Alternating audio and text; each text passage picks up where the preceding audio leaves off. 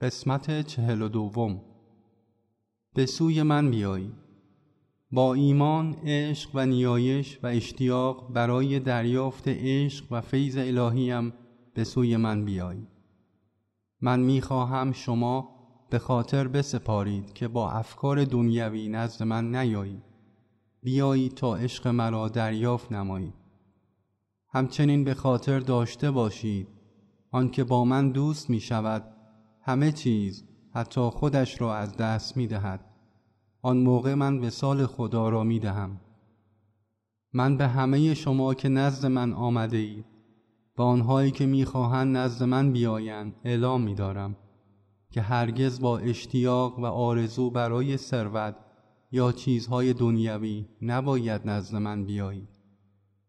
بلکه فقط نزد من بیایید تا با اشتیاقی آتشین همه چیز خود جسم ذهن و متعلقات همراه با تمام بستگی هایشان را به من بدهید. وقتی نزد من میایید آماده باشید تا بیشتر از سکوتم دریافت کنید تا کلامم.